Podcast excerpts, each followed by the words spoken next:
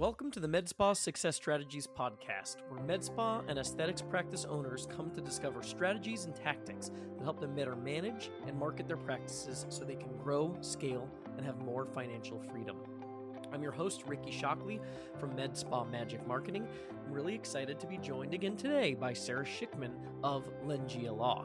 Sara is a healthcare lawyer, entrepreneur, and the author of MedSpa Confidential, a number one Amazon bestseller on how to grow an aesthetics business. Today, we're going to be doing a checklist kind of deep dive on what it takes to start a med spa from scratch. So, Sara, thank you for being our first return guest on the MedSpa Success Strategies Podcast. We're super excited to have you on. Super excited to be here. Thank you.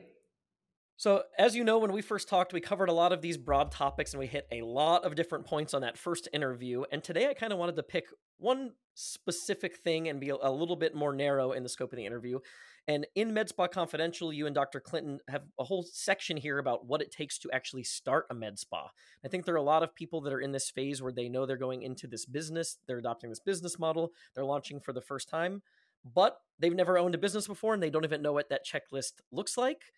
And they've never maybe even been really super active in the industry from a business owner le- ownership level or management level. So if somebody's looking at starting a med spa, what are those first few logistical steps? I think the first logistical step is figuring out whether you want to start small or start big.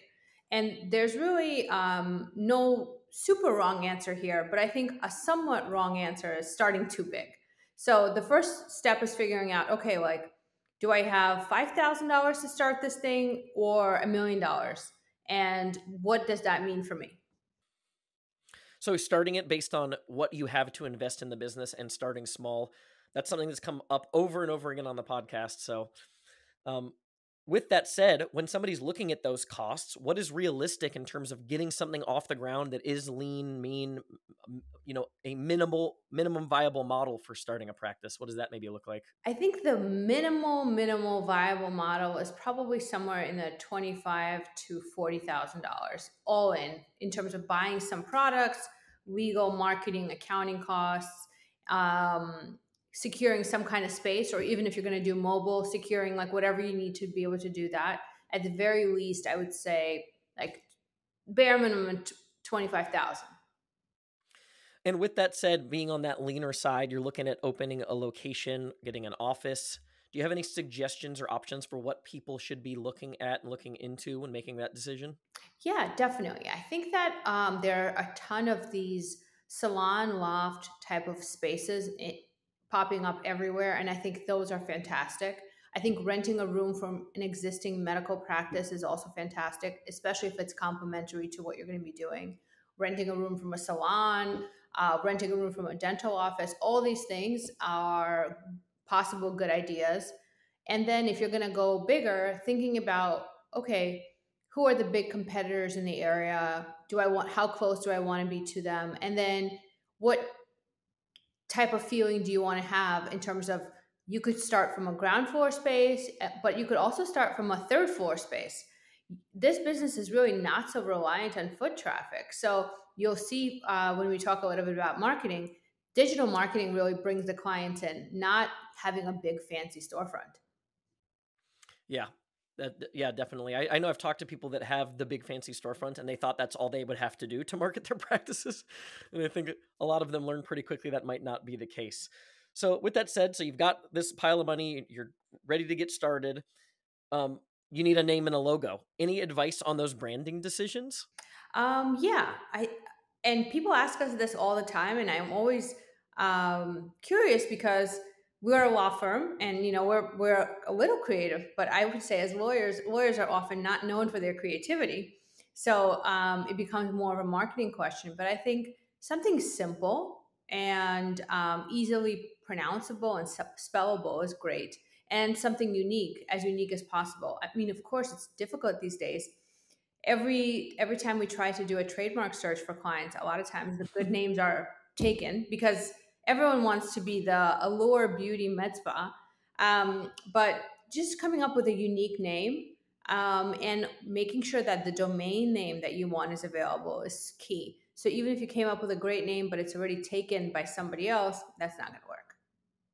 Yeah, absolutely. We ran into that when we were like making the name for our, our agency too. It's like, it's almost like you have to go to the domain name first and make sure that you can get something that's going to make sense before you even worry about whether the name is, you know, legally available, I guess. Yeah. So that's awesome advice. What about anything in terms of color schemes that you think is kind of more fitting for a med spa, or do you think that's really dependent on the practice and that there's a lot of flexibility with that branding decision? Um, I really think it's dependent on the practice. Um, I think that, you know, some people really go for the pinks and, and bright colors, like what like what I'm wearing today is, is a typical med spa color for for some practices, but I see some practices that do a lot of black and blue and gold and gray. So I think colors you can do, you know, whatever branding wise makes sense for, for, for you. And um, there's no really right or wrong answer there. I think there should be a high contrast color. Because you're starting a medical practice, um, typically it has to be compliant in terms of whether people who have a disability or an impairment can see your website, can can understand your brand. So this way, if you're choosing colors that are very, very light and are harder to see, you may run into issues with website compliance and things like that because your website has to be accessible for people with disabilities. Yes, definitely true. And for any of you using WordPress, if you don't have something like that on your website, there's a plugin called UserWay, which is an Americans with Disabilities Act plugin. And I've had clients get in trouble for building websites that don't have that component. I don't know how prevalent that is now in terms of the legal ramifications, you know, actually being cr- cracked down on on a small practice, but I know it definitely has happened. So mm-hmm. Good call. Um, What about services and treatments? One of the things, again, we're talking about starting small. One of the things that's come up a lot on uh, previous episodes is this idea of uh, being lean with your purchase decisions. And when you come into uh, selecting the initial services and treatments, I know one of the things that can get a lot of practices in trouble, you got this little pool of money to start a practice, and next thing you do, you want this fancy new laser, and you've got such a huge payment on that laser that it kneecaps your practice out of the get-go. And on the flip side, I've seen the practices that are just doing injectables be very profitable. So do you have any recommendation on initial services and treatments and how to maybe make that decision? Yeah, I think that um, initially, it's really important to conserve your cash. So I would invest in treatments that don't require a lot of upfront investment. So your injectables, microneedling, I V hydration, things like that, uh, medical weight loss. And then once you already have a steady stream of clients, and I'm, by steady stream of clients, I mean at least fifty people a month, um, then I would think about buying capital equipment. The thing with capital equipment is that it's very hard to sell it once you buy it or to return it. I mean, we get involved in these very complicated contract negotiations where people are looking to return their equipment or resell it, and there's a certification fee and all these things. Whereas with Botox fillers and those other things, it's just easier to move the product. So it's much safer to start with a simple menu. And there's a reason why there's a place that does haircuts, and there's a place that does hair coloring, and there's a place that does waxing, and they're not the same place. So you don't need to do everything for everyone because you're, it's going to be a nightmare keeping inventory, doing marketing. Get known for doing one thing really well, and then you can always expand. Yeah, I love that. What about in terms of the, the legal components, regulations? So people that have never started a business before, they're like, okay, well, now I have a domain name, I've got a brand and a logo. What kind of paperwork do they need to be paying attention to in terms of filing to get that business, you know, legally registered? Yeah, and there's a lot of paperwork, and we get a lot of clients who started the business, started operating, get in trouble, and then give us a call. And uh, you know, that's that's that's okay. Um, but I would like to see it more where people call us in the beginning because it's so much cheaper to just be set up compliantly. So for example, typically what you need is some kind of permit from the Department of Health, some kind of permit from the Cosmetology Board, and the right kind of documentation between you and your medical director and also you and your clients. And in a lot of states, like more than thirty states, you don't just need a medical director contract. You need what's called a management services agreement, which is a totally different structure than what you would think because it's a medical business. So if I was starting a flower shop, I could just form an L L C and maybe get some one permit and that's it. But Um, if I'm starting a whole med- medical business, which every med spa, I V hydration, and that kind of business is, I can't just start an L L C and go on my merry way. Unfortunately, it's a more much more complicated setup. So getting that legal aspect done is becomes really, really important. Yeah, definitely. And I know, you know, starting a business when you're trying to figure that stuff out and put those pieces together, it's something you kind of have to do a lot of work up front on. And for a for someone trying to start a practice, they probably have a lot of other things on their plate. So it sounds like one of those things that's really good to get help on, make sure you're not missing anything, because the, I'm sure the liability and the potential ramifications of missing one of those things on that checklist could be pretty detrimental to your business early on. Yeah, definitely. It's a difference between like spending five thousand dollars to legally start your business correct and or spending fifty thousand dollars later and like having three months of sleepless nights when you're being investigated. So yeah. it's, uh, yeah, it's just not, it's, it's not worth it. It's not intuitive either. Like you just wouldn't think starting a business that you need all these things, but because it's medical, all these extra things come into play. Oh, no doubt. Yeah. I know even for us, we've got a team member in Colorado and it's like, it's minor paperwork, but we've got to do registrations for our payroll in the state of Colorado now for that remote employee. Mm-hmm. And that's been a nightmare. And that's not even remotely close to the complications that you face when you have a medical business. Yes. Yeah. So yeah, feel the pain there. Um, what about insurance? Any sort of specific commercial liability insurance med spas need to be paying attention to? Yeah. So typically a med spa needs two different types of insurance. One is like your general commercial liability insurance, and that protects you if, let's say, somebody slips and falls in your office space. And typically, if you're renting from a landlord, they will have in the lease an insurance requirement anyway. And that's typically a million per occurrence and three million in the aggregate. So that part, most people will have covered. The other insurance you need to have is called professional liability or medical malpractice. And that's if, let's say, somebody gets a Botox injection and their eyelid droops and then they decide to sue you. I mean, very small chance of that happening, but it does. And that kind of insurance needs to protect you. And also you should list your medical director on it as well. So you need these two sets of insurance, basically, the general liability and the professional liability. We have the professional liability even for our business. So again, I'm sure that's another case where as a med spa, even way more important. Uh, one little thing to, to go back to here real quick. Medical director, you're someone that's maybe an injector, you've got some experience working for another business and you're starting your own spa. How do you go about finding a, you know, a medical director and nailing down that relationship? Any tips there? Yeah, great question. So a couple of different ways. One, we have a list of medical directors that we work with on a state-by-state basis. So if a new client comes to us, we provide them with a list of medical directors.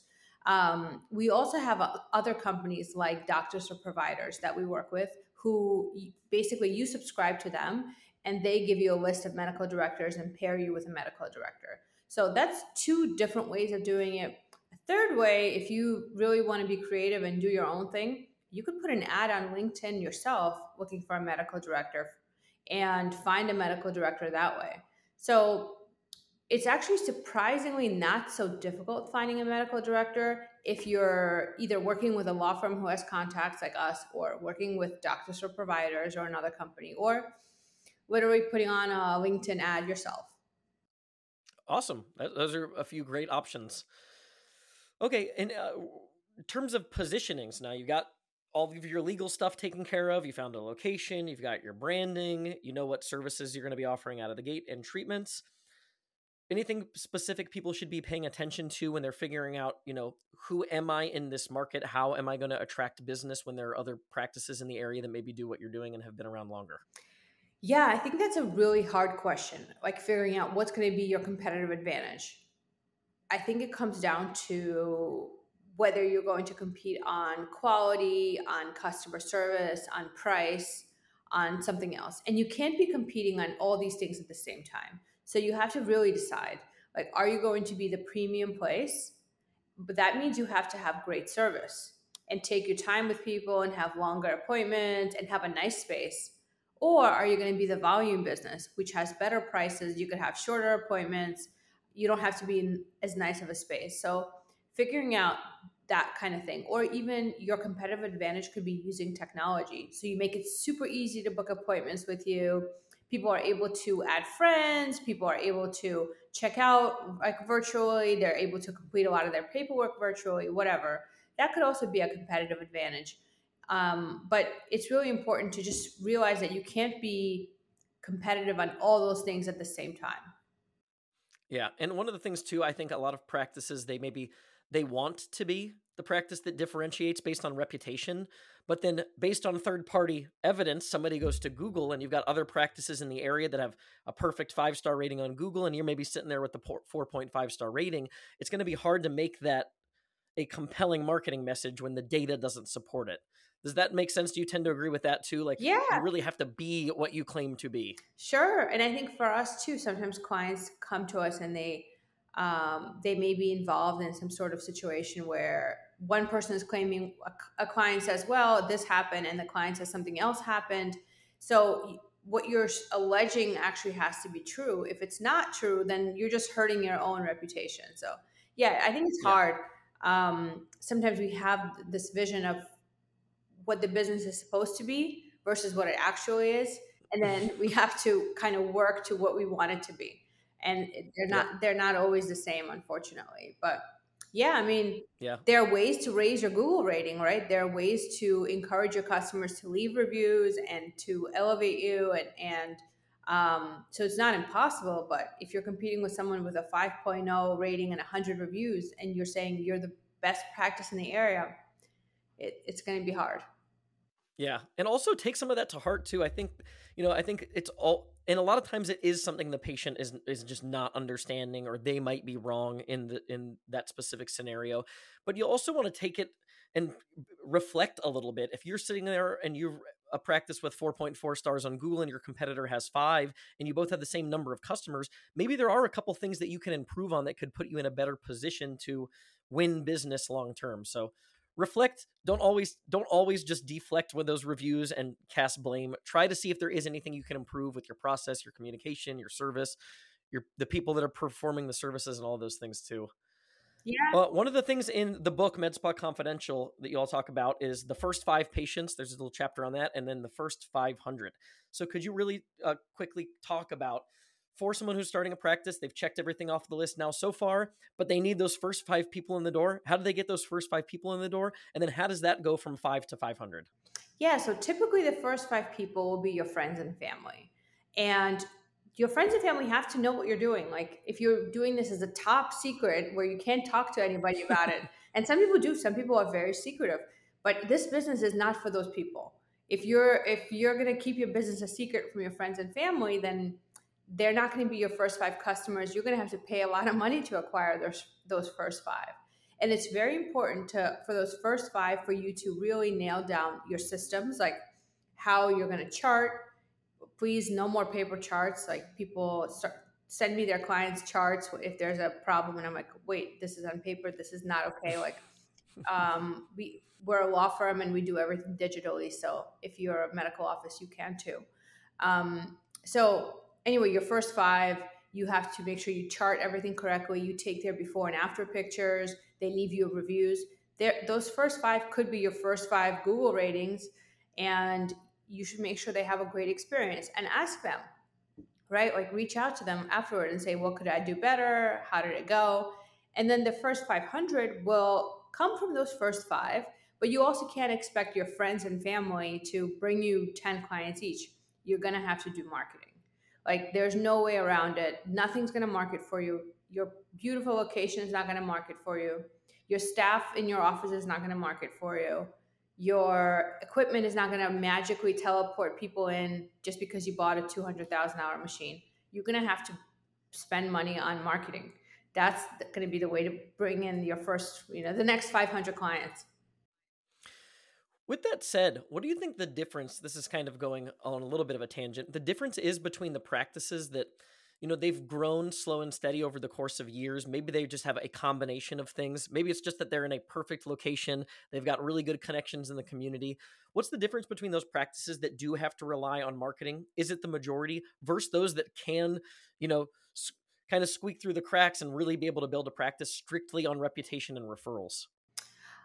I think that um, it is possible to build a practice strictly on reputation referrals. It's just much more slow.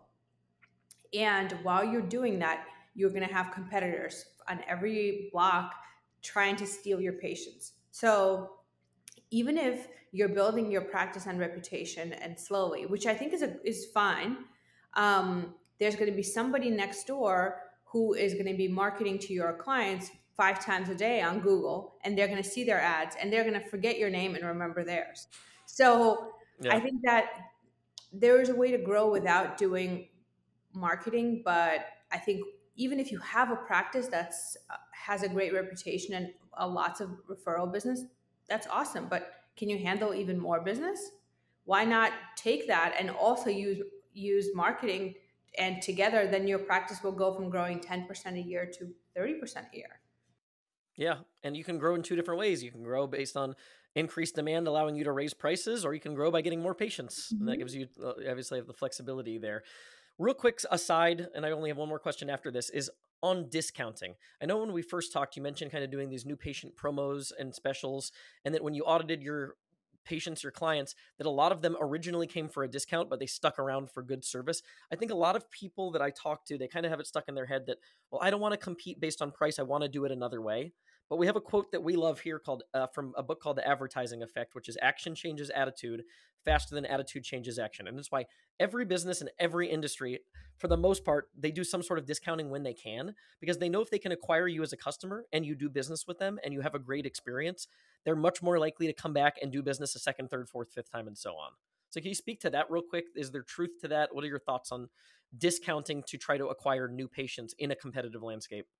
Yeah, I mean, look, I think about it like this.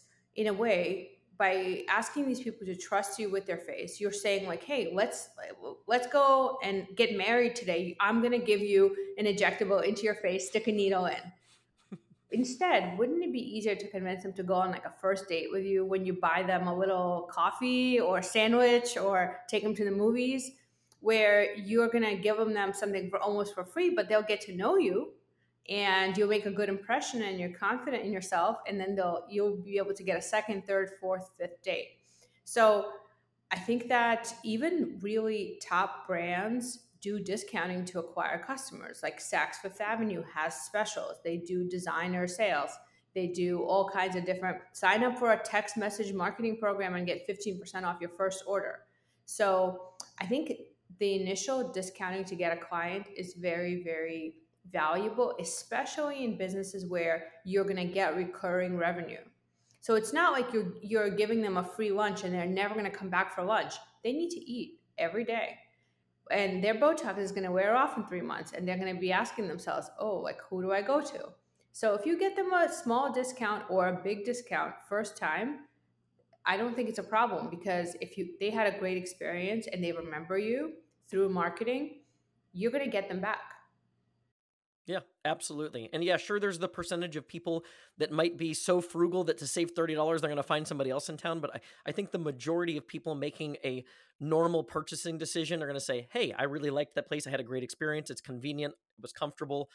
I'm not going to go price shop again every time I have to revisit, you know, somebody for my Botox injections, for example. Yeah. I think so that makes a ton of sense. Yeah. People are like, they get into their routines. They don't want to price shop every three months. At least most people yeah. don't. So even if the original came to you from Groupon, uh, it doesn't mean that they're a bad client. I mean, as we talked about last time, when we did the study at my uh, former practice, who were the top twenty percent highest spending consumers out of the whole practice, out of thousands of patients? Many of them came from Groupon, which was like shocking and surprising and, you know, unbelievable. But that's what the data mm-hmm. showed. Yeah. Yep. I think it makes a ton of sense. Okay, so last question is, now we've got someone with an established practice, they're generating patients, they're comfortable, they're making a living, maybe they're starting to build out a little bit of a team. What are those next steps for growth planning and having a vision of what you're going to become as a med spa owner? Are you going to be a single location? I have a client that we work with, they're really small, they have a receptionist and the practitioner, they're perfectly happy with that the way it is, and I don't think they care to grow beyond that. And then there are people that, like you, that end up opening multiple locations. So I guess, how do you go about making those decisions, and what things should people keep in mind when figuring out what their future looks like as a med spa owner? I think it becomes a choice whether you want it to be a lifestyle business or a, a big scalable company that you can sell. So I think the single injector with a receptionist is totally fine and great, and uh, a great business. The problem is you can't really walk away from it, and you can't really sell it for much. So yep. It's kind of like a very limited uh, lifespan in that sense. So if you want, if that's okay for you, then that's totally fine. Or uh, a place that has one big giant location. We have some clients who do like four or five million out of one building, like one giant location, and they don't have the logistics problems of having multiple locations and staffing and inventory. It's all in one. I think that's also great. Um, In terms of building a business that other people will want to buy, you have to have more than one location, and they have to be able to function without you. The more your business can function without you, you as injector, you, you as manager, you as micromanager, uh, you as problem solver, fire, you know, firefighter, whatever it is that you are, um, the more you could step away, the more valuable your business becomes. So it's best if, when you have one location, what I suggest to all our clients is write everything down, like every process that you have in your business, make a manual of how you do things, like how people should answer the phone, how the bathroom should be cleaned, how a Botox injection should be done, what time the office opens. I mean, the smallest, stupidest things, but just like a big operating manual. And then you can open a new location and hand that manual to the to the manager of that location. Then you don't have yep. to sit there in your new location and teach someone in the same way uh, as if you didn't have anything written down. And so that kind of stuff makes your practice valuable. And also yeah. at that point, like having intellectual property, like trademarking your name and your slogan and maybe some unique names or procedures. All that stuff will make it more valuable and more translatable to location two, three, ten, whatever. Yeah, that is awesome, awesome advice. Sara, tell people where they can find out more about you. If they want to work with you, how can they reach out? Um, my website is lengea law dot com. You could also find me on Instagram at lengealaw. And we offer free consultations because I really believe in this power of, if I give some, someone something for free and they just get to know me, maybe they'll love me and want to hire me. And if they don't, that's okay. No problem. So you could find us at lengea law dot com or at lengealaw on Instagram. And we'd love to learn more about your business and see how we can help. And I will have all of the links to contact Sara and her team in the show notes. Sara, thank you so much for joining us. It was an absolute pleasure as always. Nice to meet you again. It's it's always it's always a fun Our conversation. Second one. And yeah, it is. It is. I greatly appreciate it. I could tell how much you love this industry, so that's awesome. Thanks, Sara. Thanks everyone for tuning in. This podcast is a production of MedSpa Magic Marketing. If your med spa or aesthetic practice is in need of digital marketing services, help with advertising on Facebook, Instagram, Google, lead generation, and booking more appointments, please visit med spa magic marketing dot com.